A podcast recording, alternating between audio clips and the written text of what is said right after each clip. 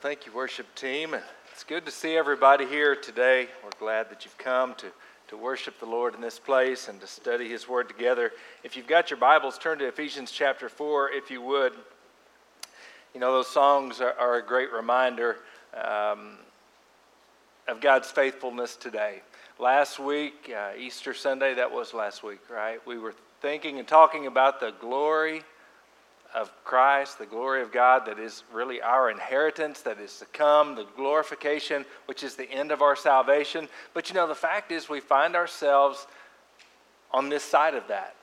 Uh, we live in an imperfect world and uh, we face all kinds of struggles and difficulties, and God is good.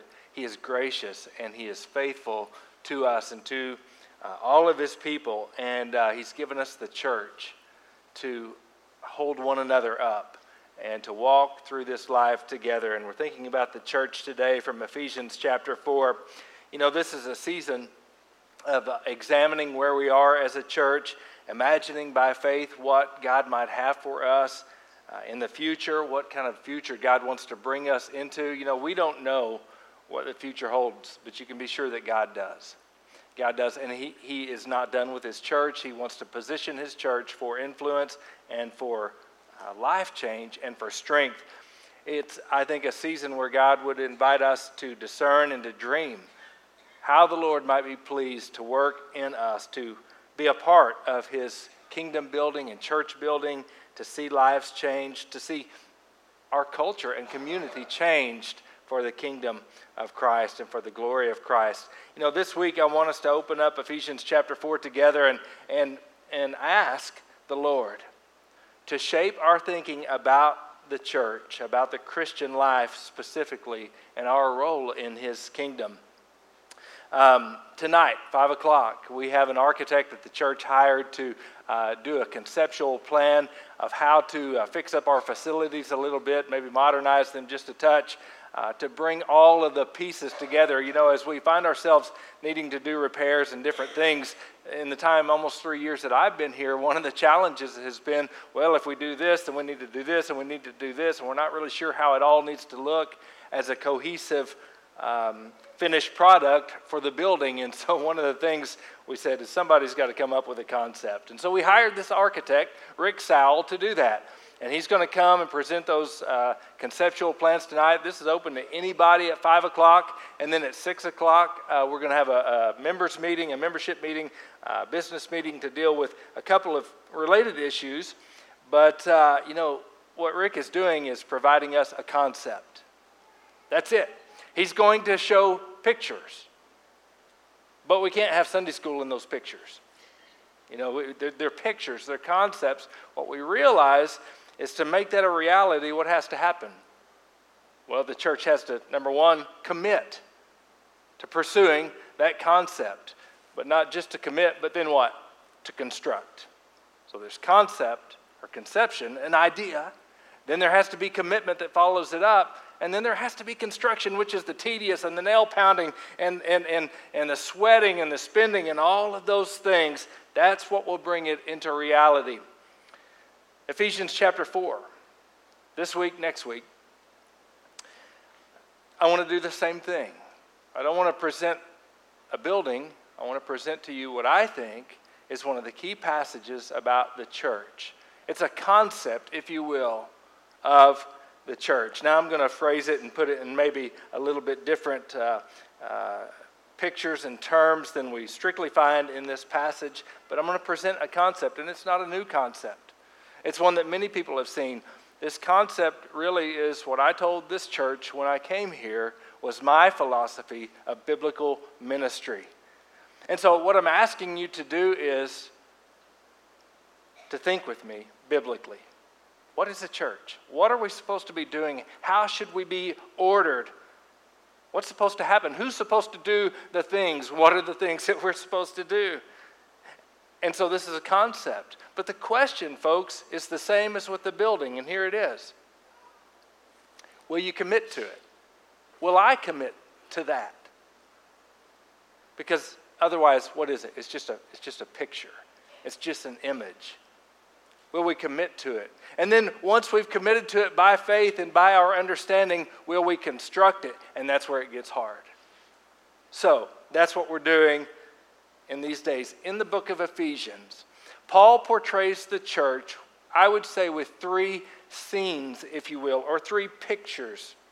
In chapter 2, he talks about the church of Jesus Christ being like a building that goes up. He says there's a chief cornerstone at the very outset. There is Jesus Christ, the work and the person of Jesus. And then there's a foundation that's built by the apostles and the prophets, some of those early leaders in the church. And then generation after generation, person by person, the Lord is putting bricks and stones together and He's building a building that is the uh, temple of the Holy Spirit. So that's one image of the church, Ephesians chapter 2. We come to Ephesians 4, and you'll be very familiar with uh, this image, which we won't actually get to it this week, but we will next. And what is it? It's the church as a body. The head is Jesus, and the church is his body, connected to him, led along by him, guided by him, and each and every member or part plays a role in this one body. And then this one's maybe a little bit uh, uh, not so prominent, but in Ephesians chapter 6, we know it as the teaching about putting on the armor of God. I would say to you that the picture is the church as an army, standing on a spiritual battlefield together, each one needing to put on this armor of God to fight not flesh and blood, but to fight the spiritual battles together. So, three pictures, if you will, of the church. Ephesians 4, we're going to look at verses 1 through 10 today. And again, the, the, the image that I'm going to tell you is one I think I've actually already shown to you, one you will appreciate, one you will know quite well, though it's not in this passage, and that is the church as a sports team. In fact, I had John read a scripture from 1 Corinthians chapter 9 this morning that talked about running the race. And even Paul himself, in multiple places, will speak about the Christian life and about church as being on a sports team. So, church as a team sport. But first, let's read Ephesians 4 1 through 10, and we'll walk through that together. Therefore, I, the prisoner of the Lord, implore you to walk in a manner worthy of the calling which you have been called, with all humility and gentleness, with patience, showing tolerance for one another in love being diligent to preserve the unity of the Spirit and the bond of peace. There is one body and one Spirit, just as also you were called in one hope of your calling one Lord, one faith, one baptism, one God and Father of all, who is over all and through all and in all. But to each one of us, grace was given according to the measure of Christ's gift. Therefore, it says, when he ascended on high, he led captive a host of captives, and he gave gifts to men. Now, this expression, he ascended, what does it mean except that he also descended to the lower parts of the earth? He who descended is himself also he who ascended far above the heavens so that he might fill all things. And we'll pick up there next week and look at the uh, verses that come after. But the first thing I want you to see is the image of Christianity and the church as a sports team or a team sport. And I take this, first of all, from verses 1 through 3, though it doesn't talk about sports. Pastor Jim Putman, I think it was 2008, uh, he wrote a book called Church is a Team Sport. Church is a team sport. Putman was a successful wrestler. Now, not the Hulk Hogan kind, not, not that kind, like a college wrestler like an Olympic wrestler, and then he became a coach. And he said, You know, I realized that when I became a coach, it was a totally different ball game. I took the things that I'd experienced and done and learned, but I was to pass them on to the players, to the other wrestlers. And he took that, and, and then he ends up leaving coaching, and he becomes a church planter and a pastor. And basically, his church, which I think it's in Oregon, anyway, huge church that is one of the examples that people put out there as a great discipling church, a church that is making disciples who make disciples who make disciples. And it's built on the simple model of ministry and the philosophy that the pastors and the church staff aren't the main players down on the court doing their thing for everyone to cheer. Instead, that pastors and church staff, evangelists and, and prophets, and all those that will be listed in Ephesians chapter 4 are actually trainers and coaches for those who are out on the field. playing the game. All right? So, so that's his philosophy of ministry, and I would say it has worked quite swimmingly. That church has grown and making disciples, and I think it's biblical. I think that's a biblical idea. And so, how is Christianity or a church like a team sport? Number one, there's coaching. There's coaching. This passage begins by the Apostle Paul, and he says, Therefore, I, the prisoner of the Lord, implore you to walk a certain way. Now, back in chapter 3, he has identified himself also and again as a prisoner of the Lord. I wonder why he says that. Why would you use a prisoner as like a role model for the church? Because he's in prison. it's not just a, a grand uh, uh, metaphor. He's in jail in Rome as he writes this letter. I'm a prisoner of the Lord, and I'm here not because I've done something wrong or evil, but because I have faithfully served the Lord and evangelized, and people have not liked the message, people have stood against me, and now he finds himself in prison. But he's not ashamed of his change, chains, though he doesn't glamorize them. He says, I'm a prisoner, but I, now he doesn't say I'm a prisoner of Rome. You know what he says? I'm a prisoner of the Lord. I'm a prisoner in the Lord. And first of all, let me help you see this that that is the Christian life. Having given everything to the lordship of Jesus Christ. And so before he ever gives a bunch of teaching about what they're to do, he wants them to see, I have given everything for the cause of Christ, even my freedom, and he'll one day lay down his life for Jesus. Paul is not ashamed of his chains. The Ephesian church has helped fund this missionary journey that right now, you know, when they think about Paul being in jail, you know what it looks like? We've wasted our money. Mission has been aborted, it is a failure. That's what it looks like. Paul says, I'm not ashamed of that. The goal is not success in worldly terms. You know what the goal is? It's faithfulness to the call of Jesus Christ. Paul says, That's what I'm doing. And that is what has landed me here. It made me think about the fact that sometimes as Christians and churches, and I think even the Ephesian church is struggling with this, it's we're not really sure what success as a church or as a mission or as a Christian looks like. We're not real sure. What is success? How would you define success as a church? How do we know if we're successful? Does it look like we all get put in jail? Maybe. Maybe. That's what Paul says here. Honestly, I think the church today, we are suffering from a wrong idea about the Christian life and about Christian ministry and about success and faithfulness. I think about what's been in the news this past week, this fall of Hillsong Church and a, a leader, Brian Houston. You know, and, and I think that many churches, what they uh, have built is the pastor as CEO and celebrity and superstar. And their job is to get on stage and wow people and bring lots of people in and to build some kind of brand that's bringing in lots of money and fame. By that measure, Hillsong is wildly successful. Maybe by another measure of simple faithfulness and walking worthy to the calling we have received in Christ Jesus, maybe not. Now, it's difficult for me to say. You know, lots of people can, can um, have moments where they get off track and all that kind of thing. And so I want to withhold judgment. But what I have read about the fall of this CEO type leader has been that basically his personal life and actions do not square with what he's teaching on stage. There's just a total disconnect. But you know what? Had he not been caught in some of his indiscretions, it is very possible to just go on and say, look, that guy is a successful Christian leader. And so this just makes me think about what is what are we doing? What does a victory look like? And I'll tell you what we need in the church. We need coaching and mentors and models that are true and real Christians. I need that. And I tell you, I couldn't get past I, Paul, a prisoner of the Lord this week. To think about is that the model that I'm following? A guy who's willing to give it all, every single last thing for Jesus Christ and his service? Or am I following the model over here that says, be a success according to the world, and so on and so on. So I think what we should see in the Apostle Paul before we hear his teaching is to be taught from his life. That he was willing to give of himself. We need coaches like that.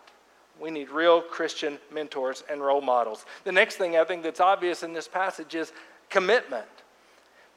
Commitment. The Apostle Paul committed everything to the cause of Christ. And uh, that's one way that I think Christianity is like sports. It's a call for commitment. I'm continually amazed when I hear about the sacrifices that athletes are willing to make to achieve their goal and their prize. And I'm in awe. I'm just thinking, man, I can't believe they're willing to do that. And it can be inspiring at times. But even more so, we should be inspired by men like this who are willing to give everything for eternity, to give everything to make sure that people come to know Jesus Christ. Commitment. Commitment. Churches today, we're running real shy on calling for commitment. And I think about the teaching of Jesus. He says, You know, if you're not willing to leave and forsake everything, you cannot be my disciple. That's, hey, folks, that's not my saying, that's Jesus's. Count the cost. This is what it takes to follow in my footsteps commitment. It only makes sense to me, and again, if I'm just being honest, that Christians should be the most committed people in all the world to the cause of Christ. If athletes can give all of that self sacrifice and order their entire lives to inherit or to gain a perishable wreath, as that passage says, how much more should Christians, especially those who are well versed in commitment, shouldn't we be willing to undergo the self discipline and the sacrifice and to commit ourselves for something that brings eternal glory? Yes, we should. The next thing we see is calling. There is a calling received. Easy to pass by this, just like we blow over the idea of Paul being a prisoner. But he says, Walk worthy of a calling that you have received. And as I'm thinking about sports teams and Christianity, I'm thinking about the fact that we are so amazingly blessed to be called into the eternal kingdom, to receive our salvation. Hey, folks, you can't earn your salvation. It is nothing you did, it's nothing good in you. It is all of Jesus Christ. It's a gift of God's grace, is what it is. And we sometimes forget that, that He has called us by His grace to receive this glorious kingdom. We've been invited in to the winning team. And I thought about NBA drafts and NFL drafts when I've watched those things. And here are these athletes, man, they've been successful in, in college, but they don't know if they're going to be able to go on to the higher, you know, the big leagues. And, and they're sitting by the phone, and there they are, they're waiting. Oh, someone, please pick me. Please pick me. And, and they get the call, and they're so thrilled when they get called to any team, especially the one that they were after, and they are so excited and elated. And I thought, thought about how we should probably embrace that idea that we have been called into the kingdom of Christ. We lose our joy in that sometimes. We forget that it is an amazing act of God's kindness and grace, and it is an honor. It is an honor to be associated with Jesus Christ, who is the King of Kings and Lord of Lords. And so he says, man, you got to be committed. And he says, You have received this calling, now walk worthy of it. Walk worthy. In this, I just jotted down culture. There is a culture with the team of Jesus. There is a Christian culture that comes along and it simply looks like Jesus. He says, you know, you know, when you make disciples, teach them to obey all that I've commanded you. That's what it looks like. He says, walk worthy. The, the team that we're on is not a, a uh, back alley, anything goes, street ball team where you just make up the rules and there's no referees. No, we've been given a specific set of lifestyles, priorities, and commitments as followers of Jesus Christ. And again, I think it's really easy to say, man, we're saved by grace. It's not of our works. And then somehow we just act like it doesn't matter what we do in this life. That is wrong. To be a follower of Jesus is to be like Jesus, it's to follow Jesus. It's to hear his commands and to do them, but we don't talk about these things today. And so there's an appropriate culture. and when you're on a team, you're expected to wear the uniform. You're expected to show up to the practices. You're expected to embody the culture of that team, to go along with what they're doing. And the same thing here live a life worthy of the calling you have received. And the big one, verse 3, I'll just go ahead and point this out, is love. You know what the culture, the atmosphere of the Christian church must be? And we have to continually work on this and hear this. Hey, folks, especially me, it's love. Love is the key. And it's interesting that Paul says this in this letter to the Ephesians. He says, Man, you got to walk in humility and kindness and gentleness. You got to bear with one another and you got to do it in love. One of the next times we hear about the Ephesian church is in Revelation chapter 2 when Jesus gives some warnings to some churches. In the Ephesian church, he says, Man, you do good works. You've got right doctrine. You've got so many things. You've got people that work hard, but you have lost one thing. You have left the love that you had at first. And if you go on to read that, you know what he says? Repent and get back to that. Because without that, and we have to continually hear this, without love, this boat can't float. Without love, we're just making a bunch of noise and annoying each other. Without love, the culture of the church has got to be love. Without love, the church is doomed. It's doomed. All right? So, those are some things that I think maybe we can see how sports teams fit with this call to biblical New Testament Christianity. Let me say this to you also. Point number two all Christians are on the same team. All Christians are on the same team. Verses 2 through 6, he goes through great pains. He says, Listen, you're not doing this Christian thing alone. And so you've got, you've got, you've got to love one another and put on these character traits if the team is going to function. And you're all on the same team. Christianity is not just a sport, it's a team sport. We're in this thing together and we have to work together. And so we have to be diligent we have to practice together because my impulse is to take me out here and doing things on my own. And your impulse is to grab the ball and go and slam dunk it and get all of the applause and all of that, you know. And we got to work together as a team, a well oiled machine. And the only way that happens is we get together and we figure out hey, your strength is here, your strength is there. How can we make this thing work? But we also have to put on some things humility thinking less of ourselves and thinking more of others. We have to overlook some things. When things grate on our nerves, we have to be gentle, this says, and patient, bearing with one another in love. I read a, a little story about a guy, he's actually a pastor. He said they were in their small group, this group that he met together with all the time, and you know, they were just sharing prayer requests, and then it comes time to pray. So different ones pray, and he says, We did all of that. And uh, one of the guys in this group starts praying, and he says, Dear Lord, I pray for Kevin and about his need here, about this and that. And, and he says, We're praying, and I'm going, Who is Kevin? I don't know a Kevin. Where did that come from? Dear Lord, and I pray for Kevin's, and he says, He starts praying for things that I had asked people to pray for, and it, my name's not Kevin. And he said, It really got under my skin. Here is a guy in my group who I've just been baring my soul to. I thought we were friends, and my name's not Kevin, and he's calling me Kevin.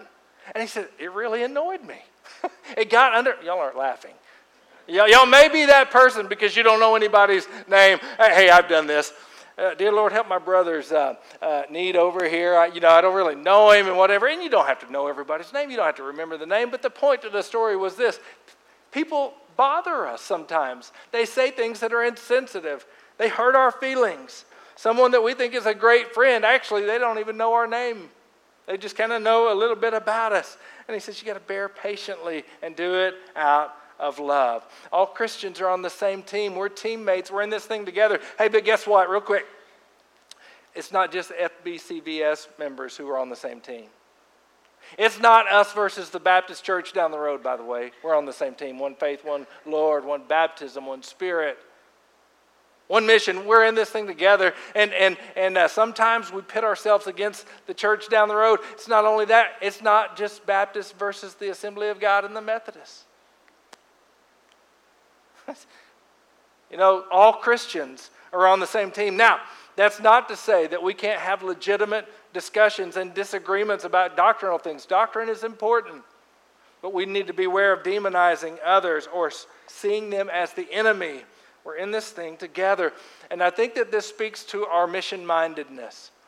Paul loved the Ephesian church, the Colossian church, the Galatian church, all of these churches. He wrote these wonderful letters to churches he had never even been to. He had just heard about them and he wanted to encourage them.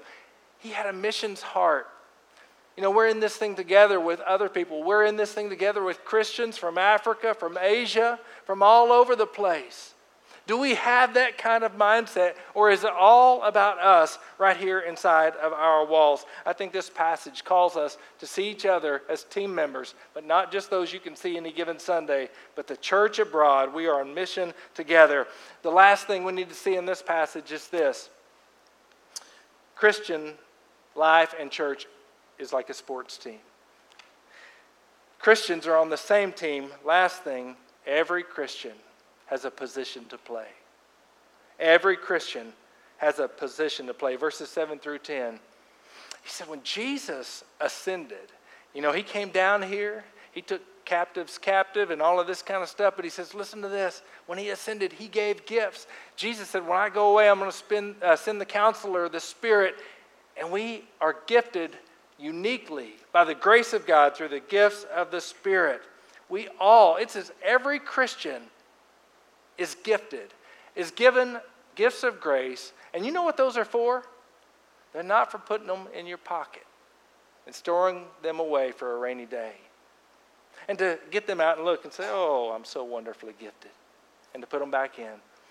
They're for exercising and using for the building up of the body. Every Christian has a position to play.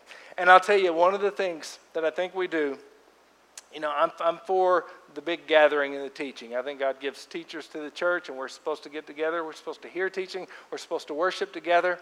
But sometimes we just kind of make Christianity about the Sunday morning sit in our pew deal or do our one little thing. Maybe we don't go beyond that to say, smaller groups. Or, or, or maybe we just, we're, we're quite happy to do our Christian thing as long as we don't have to speak or do anything. And, and I know people that go to four and five groups and, and different gatherings and never say a word and never do a thing with it. They just listen. Now, listening is good, teaching is good, learning is good. But I think a lot of what we do breeds passivity in the church. And I challenge you to read the New Testament and see if the New Testament Christians and followers of Jesus were, were passive, if they were just sitting on a pew. No, they weren't.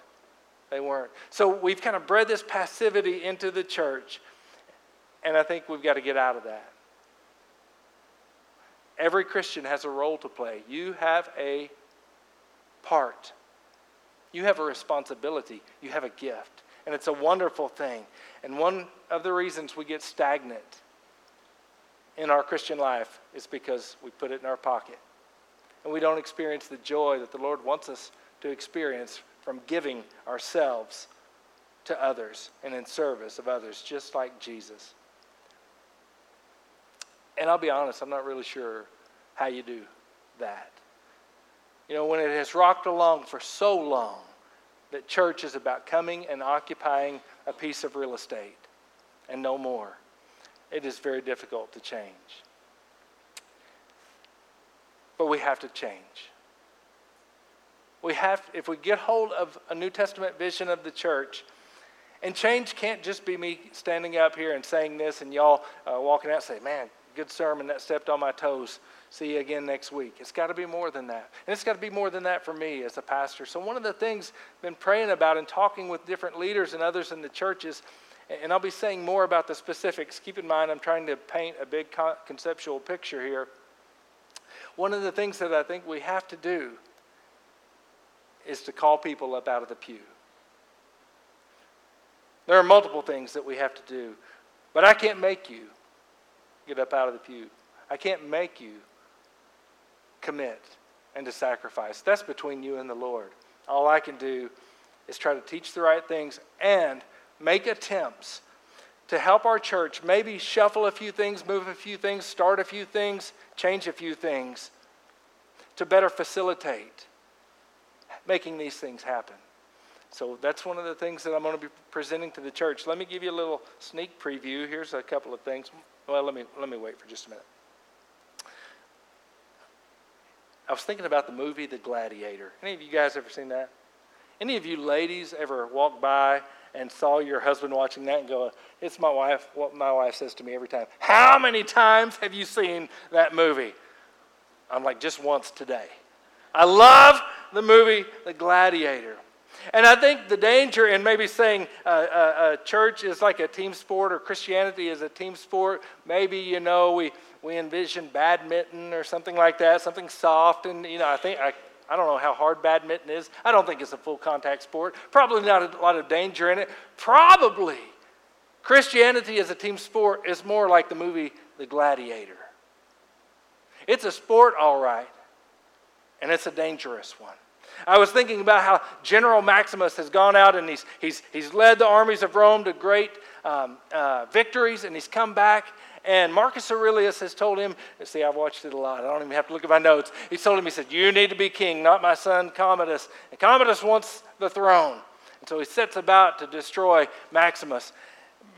Through various turns of events, Maximus finds himself as a slave and put into the gladiator pit. And he decides that he will fight so that he can win his freedom, so that he can go to Rome and conquer Commodus, all right? Watch the movie. But here's the, here's the awesome part, man. He's this great warrior, and he has led these massive armies. Dude knows how to win. You know what I'm saying? And, and he goes out, and here's all these other gladiators, and they're about to be put in the Colosseum uh, or in the uh, amphitheater pit. And then he says, You know, we don't know what we're going to find here. There's going to be lions, and there's going to be all kinds of things. And what's been happening is all the different slaves who are gladiators, they're just trying to survive by themselves. They're just trying to do their thing, and they're just falling. They're falling like dominoes. And he says, When we go out together, you know what we got to do? We got to fight as one. We've got to fight as one. And so they, they go into the, the uh, arena floor and he calls them together. I love this. This is so awesome. You know, and, he says, uh, well, what does he say? Together or as one. And he calls them together and they all come together and they put their shields together. And the first wave of danger passes. Anyway, I'll get caught up in the movie. I'm not sure why I'm telling you this. Oh, yeah, gladiators fighting deadly battles together. I think that's what Ephesians 4 shows us as Christianity as a team sport. Not badminton, not miniature golf, gladiator sports. Where we're talking about folks' life and death. We're talking about having spiritual enemies like roaring lions. And we're talking about the fact that we need one another so that we can stand in that evil day. We need the armor of God and we must fight as an army. But you know what? We've got to be committed to one another in love as a church. That's what a church is.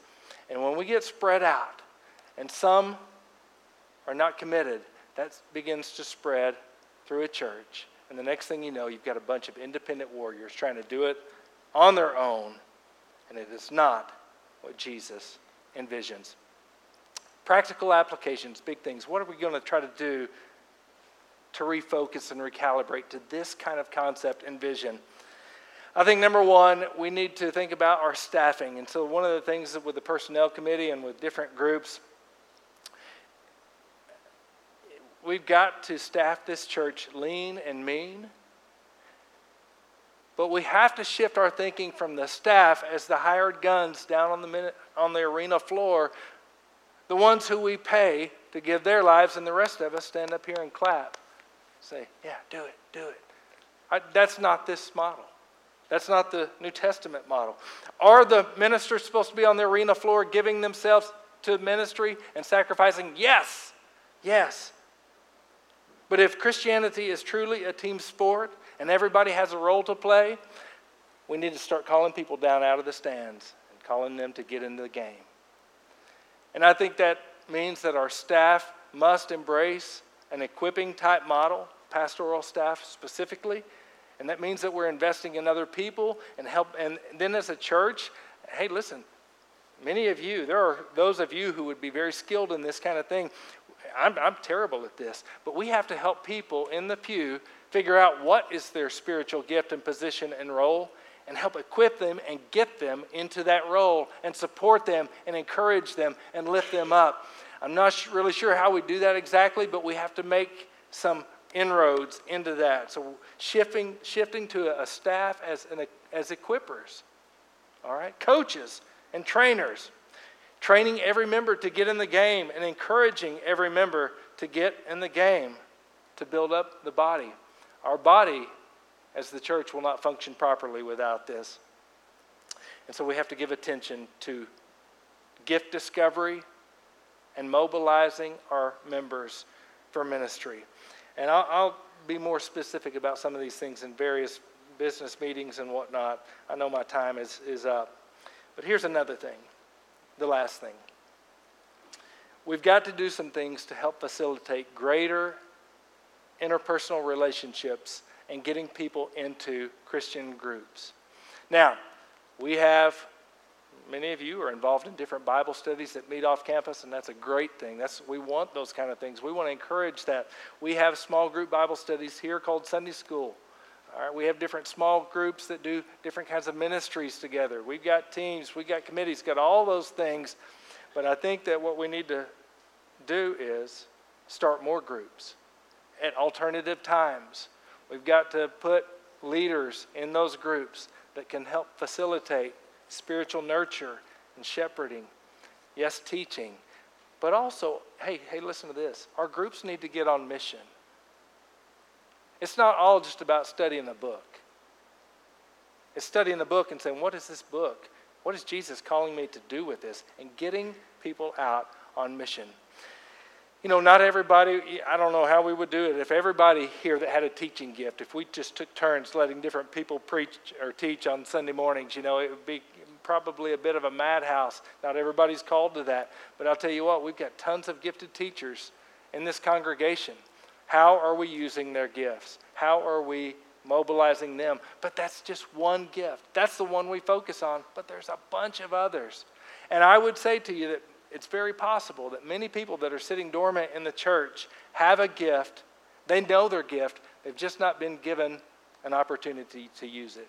And I think that in our small groups, in smaller cell type groups, that is a place. And I'll tell you, that is where some of the most profound life change happens, is in smaller groups. Again, I think that's something we need to move towards. Would y'all do this? Would y'all pray with me? About this vision, about this paradigm, if you will, of church and of Christianity. And ask the Lord, let's ask the Lord to, to start changing and molding our thinking and our doing into line with His Word. I think it's time for some shifts so that we get to a biblical model of New Testament Christianity. And you know what? It is not easy. It's not easy. Blood, sweat, tears, toil, and heartbreak. There are all kinds of things that are difficult about it. But I know this. I know that you folks know about sports. You folks know about commitment, hard work, self discipline. You know about great coaches who inspire generation after generation. You've seen that work in the sports world. Folks, it needs to happen in the church. It needs to happen in the church. Not because sports are cool and we want to be like all the athletes, because it's biblical. It's biblical. That, my friends, is New Testament Christianity. It's a vision for the church that we need to embrace together. I'm going to pray for us, and then John's going to come and lead us in our celebration of anniversaries and birthdays. Father, help us. Help us to be a people who walk worthy, to not fall prey and trap to the world's way of doing things, to not get so brainwashed and, and conformed to the pattern of this world that we think success in the church is automatically equivalent to what we see as successful in business or in other nonprofits or whatever it may be. Lord, help us to look to your word and to your model, to your coaches that you have given us as examples of those who gave everything. And Lord, I pray that you would shift our thinking. Begin that today. Help us to rise up with a new commitment today, believing that you are not done with us. You've not put us on a shelf, but instead that you have a glorious future of ministry for First Baptist Church Valley Springs and all the members therein. Lord, that you have a global movement in church, that you are doing things all over the place, and you invite us into this exciting realm of missions and ministry. We got to take courage to change, and sometimes we just get in the ruts and we get in cruise control mode. Would you help us, who you've charged to lead and to share vision and your word, to be consistent? Help us, Lord, help me to not live a life that has a disjointed nature to it, where I say one thing and do quite the other. Lord, help us to give everything. And help us as a church to love big. To be a church that just exudes the grace and the kindness and the love of Christ. we pray these things in Jesus' name. Amen. All right, John, come and lead us. Before we uh, celebrate our birthdays and anniversaries, uh, just a, f- a few announcements. We're in a season of giving for Annie Armstrong, which is North American Missions, and that is um, this will be the last Sunday for that. We're about 70% towards our, our goal for that. And so um, uh, I'm a product of the North American Mission Board. And uh, one year I served the Home Mission Board, and the next year they changed the name North American Mission Board. And so those who are familiar with that, uh, I'm standing here today because of uh, because of your faithful giving uh, to Annie Armstrong offering. Uh, we do have a, a, uh, new members class coming up on May 1st, and that'll be next Sunday. So if you're interested in joining the church, to be a member of the church, or if you want to know more about our church, uh, what we believe, who we are, uh, it lasts about an hour. The sign up sheets are on the table uh, out there in the foyer, then on uh, the wall, and we do a, a, light lunch. And so you can come, check us out, see who we are and ask questions and stuff with that. It lasts about an hour, a little bit more. And so we have a few people already signed up. Uh, we just ask that you signed up so we have enough food and then also enough uh, materials. So invite you to that. Uh, we do have a uh, camp meeting coming up for youth. It's a mandatory camp meeting for parents and students, and that'll be May 4th. That'll be a week from this coming Wednesday. Then our high school only events coming up on the 15th. And then our host, uh, our church, will be hosting the baccalaureate service uh, for school for Valley Springs uh, two weeks from today, also celebrating Mother's Day on that day. So, uh, looking forward to, to those things. Uh, Brother Sean already mentioned about tonight's business meeting and uh, the architect coming at 5 o'clock, business meeting to follow at 6. And so, uh, everybody's invited to come with that. we will be talking about chairs tonight. And so, if you have not looked at the chairs, they are over here. If you want to give it a test drive, look at. if you have any questions, I'll, I'll be up at the front if you have any questions about uh, those chairs. I, I, can answer those uh, for you. So, um, anyway, we celebrate birthdays and anniversaries the end of the month. Uh, if you would like to give money for your birthday and anniversary, that money goes to the Arkansas Baptist Children's Home. Uh, and each year we, we give anywhere from three to four, five thousand dollars a year uh, from that. Uh,